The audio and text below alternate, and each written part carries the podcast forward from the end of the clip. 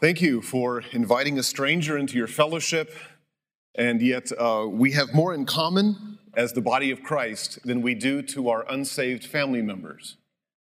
And so, uh, thank you, Aaron, for your warm fellowship and, and introduction.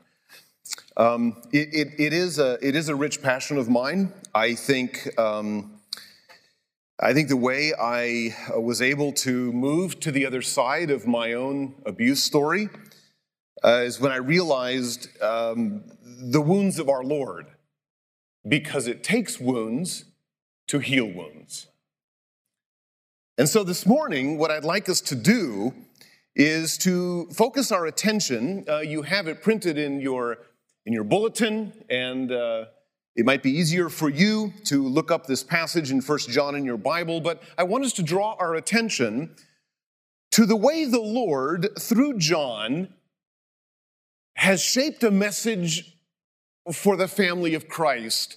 That is, 1 John 3 11 through 24 is, is very beautifully a family talk.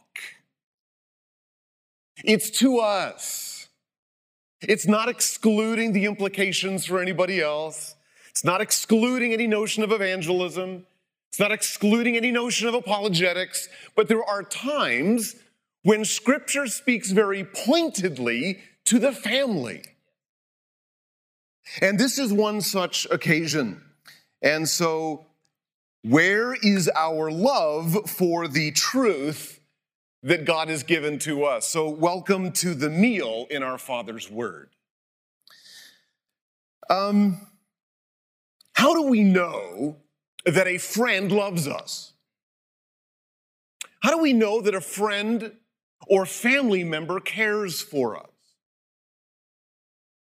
How do we know if our spouse loves and cares for us?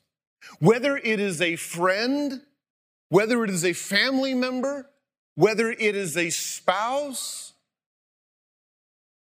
they show their love by their willingness to obey, to take on sacrifice, and to commit to the needs of the other. This is one of the beautiful elements of this family discussion in John's letter. There are no object people in John's letter, we're all subjects.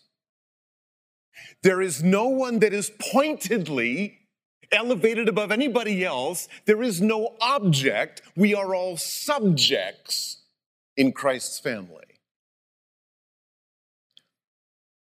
And so, this reality of showing our love by our commitment, by our obedience, I don't mean that in terms of the marital relationship. I, I, use that as an illustration because in this family discussion, John is going to say, Do you love the Lord? It's going to start inside and it's going to flow outside in how we treat each other and our commitment to our Lord. That is a set of footprints this survivor could follow.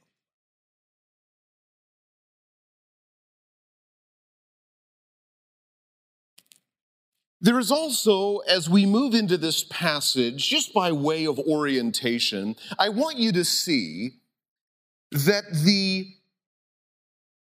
the collective makes room for the individual. The individual is gathered into the family collective. One of the beautiful things as we grow and mature in faith is that we need to learn how to hold multiple things in tension. Multiple things can be true at once. We are individuals accountable to God. Each of us must take the sacrament ourselves. I can't take it for you. You can't take it for me. But we are also a family confessing the same truth.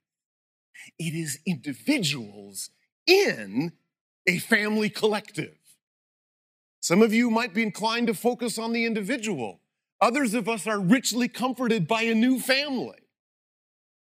Both of these are true. Watch that as we move through our passage. And finally, notice the statements of us, of we, of our. This is who, this is who hears it. Uh, the, the, the, the, the historic church has heard this. In 2021, we also hear this. Oh, good grief. Look at how the passage even begins in verse 11. For this is the message you heard.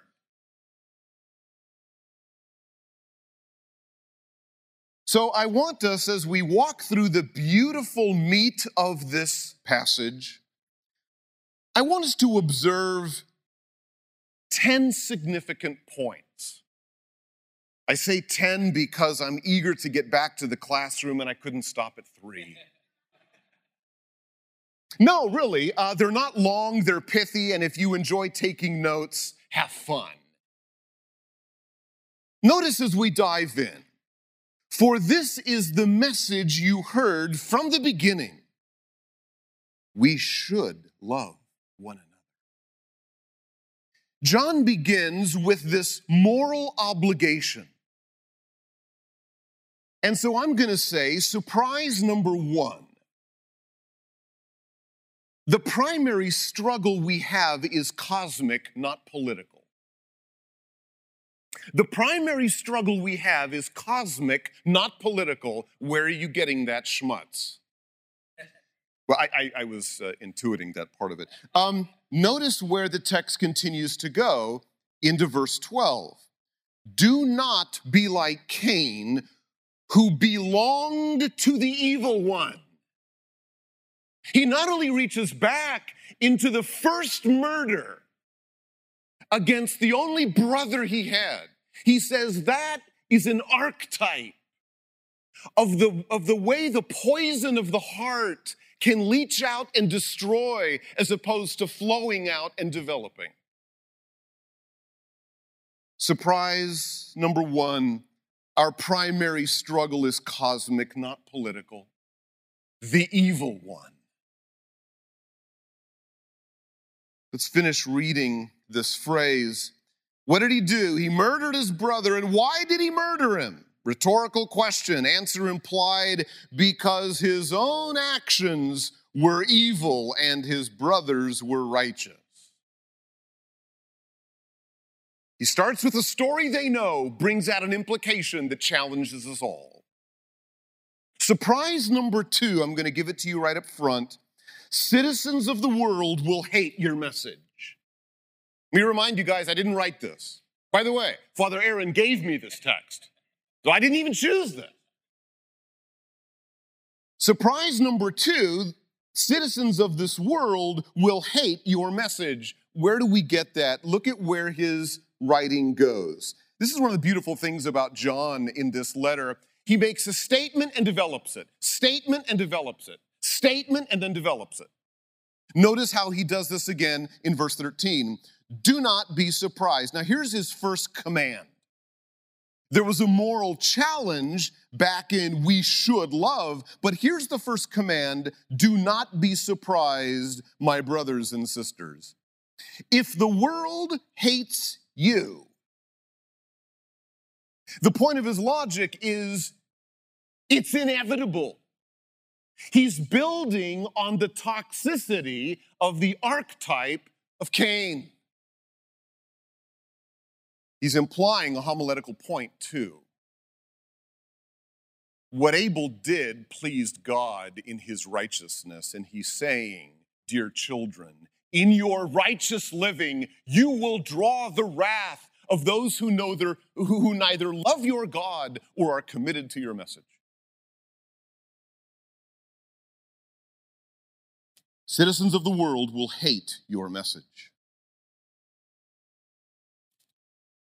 Surprise number three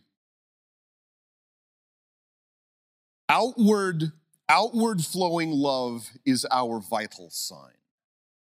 Outward flowing love is our vital sign. There's always a temptation, and you hear it floating around from time to time. Preach the gospel. If necessary, use words. Again, that, that's, a, that's a really low hanging statement of the baby Christian, to be quite honest. I could walk you throughout the canon and community of Scripture in which the Lord is begging his people to come to him with authentic words. What, how do we even begin our passage this morning? The message you heard. The message you heard. But it's never meant to be separated from the acts you do. And so, in this surprise here, the outward flowing of love is our vital sign. Well, I draw this from verse 14 we know that we have passed from death to life because we love each other. Anyone who does not love remains in death.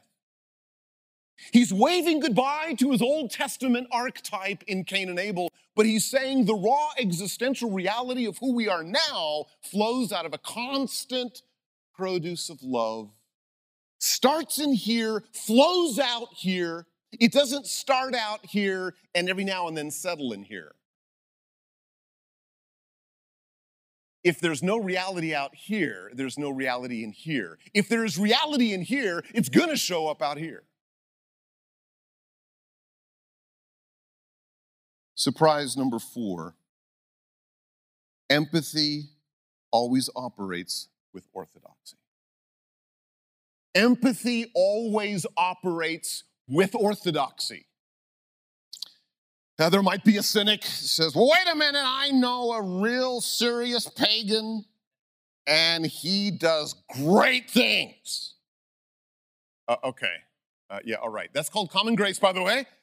And uh, that isn't really the issue. And furthermore, the exception proves the rule. What he's saying here is, as children of the new birth, look, if you will, at verses 15 and 16. There's a logic to what happens. Anyone who hates a brother or sister is a murderer. And you know that no murderer has eternal life abiding in him. This is how we know that love, uh, what love is, Jesus Christ laid down his life for us. Do you, do you see the family reality here? Do you see the family reality check? For us, to what end? And we ought to lay down, there's our second moral imperative, by the way. We ought to lay down our lives for our brothers and sisters. It starts in here, it flows out, number one, but number two, what is the genuine, we used to say unction, the passion of the internal manifests in the external. Great deeds are done for really wicked motives.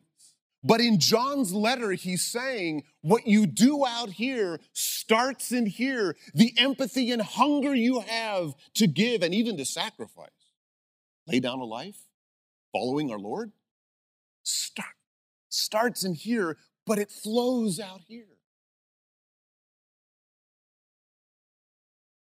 There's another surprise if you're jotting down ideas or notes.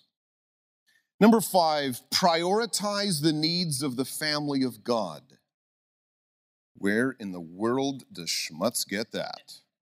Prioritize, well, first of all, by the way, uh, this is not only in the book of James, this is also in Paul's first letter in Galatians, right? First and foremost to the household of God, Paul says in Galatians. Well, this comes up again in John's letter. Look at verses 17 and 18. Great, we've got this empathy, we've got orthodoxy. If anyone has material possessions and sees a brother or sister in need, it's not excluding the reality in which we live out here. That isn't the point. But the primary spiritual DNA is our primary spiritual concern our brothers and sisters in Christ. It's not meant to be exclusive, it's meant to be an order of dispensing and care. Let's keep reading. This brother or sister who is in need but has no pity on them. We already talked about empathy How can the love of God be in that person? Dear children, notice this term. He, this is a passionate statement from their apostolic father. My children, he's saying. Dear children, let us not love with words or speech, but with actions and in truth. Oh, indeed. The word implanted must become the life enacted. But there is no enacting if there isn't first the implanting. That's why they wrote letters that had to be digested with each congregation. Again, James says much about that. Well, I think we have a few more as we round the corner here. Number six, surprise number six, our deepest rest, our deepest rest is tied to the truth. Our deepest rest is tied to the truth. Um, look at verses, in this case, verse 19. This is how we know. Well, he began verse 16 saying that. He's going to develop it now in verse 19. How do we know? He says, I am glad you asked. That we belong. Oh, that's beautiful. Do you remember what we saw in verse 12? Do not be like Cain who belonged. Instead, verse 19, we know that we belong to the truth and how we set our hearts at rest in his presence. That's beautiful. Um, this is a very meaningful point because we can have a rest that begins in this life in the down payment of the Spirit. What Paul calls the arrabon, the layaway. It's the, uh, it's the pledge, Ephesians 1.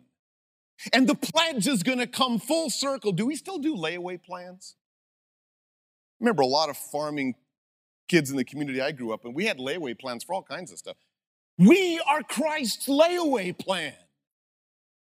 Yes, positionally we are there, but it's also elements of the not yet. It has yet to come into full flower. Our Lord is waiting for his wedding.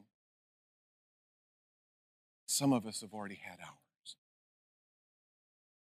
So here is the rest that begins. The culmination will be later. The taste is now, the meal comes later. Number seven, we must be well informed, subjective people. I hear you. Some of you are saying, wait a minute, wait a minute, wait a minute. 99 out of 100 teachers I've ever had said things are incredibly subjective. yes, we're back to multiple things can be true at once. Yes, we can be well informed, subjective human beings. We all have stories, those are important. Christ redeems those. But our story finds dignity in his narrative. Notice the words of John. Notice the words of John here. He says, We know, oh, we really can know, folks. Yes, there's a lot of subjectivities in this life, but as children of God, we can be well informed and maturing subjective human beings. Both elements play into the beauty and vicissitudes of this Christian journey. You ready? Let's keep going. Number eight, to belong, we must believe. To belong, we must believe. Well, take a look at, um, at the way this text develops itself here. Let's go back and look at verse 20 through 23. If our hearts condemn us, we know that God is greater than our hearts. Uh, this passage is difficult, but what he seems to be saying is God is more gracious and all knowing than even our consciences. If our consciences condemn us, which is part of the maturing life of a brother or sister in Christ, Christ all the more is able to work with us, welcome us, and cleanse us. To what end? So your prayers can be heard. So your prayers can be heard. Peter really scares a lot of us husbands to death. Live with your wives according to knowledge so that your prayers may be heard. This isn't just John. What he's saying is, as you walk in this journey toward glory, Christ is able to meet you. If your own heart corrects you, deal with it. That's part of growing up. But Christ's omniscience and his knowledge and love is all the more. To what end? So you can walk with him in prayer and communion. Notice where he goes. He says, Dear friends, here's another term. If our hearts do not condemn us, we have confidence before God and receive from him anything we ask because we keep his commands and do what pleases him.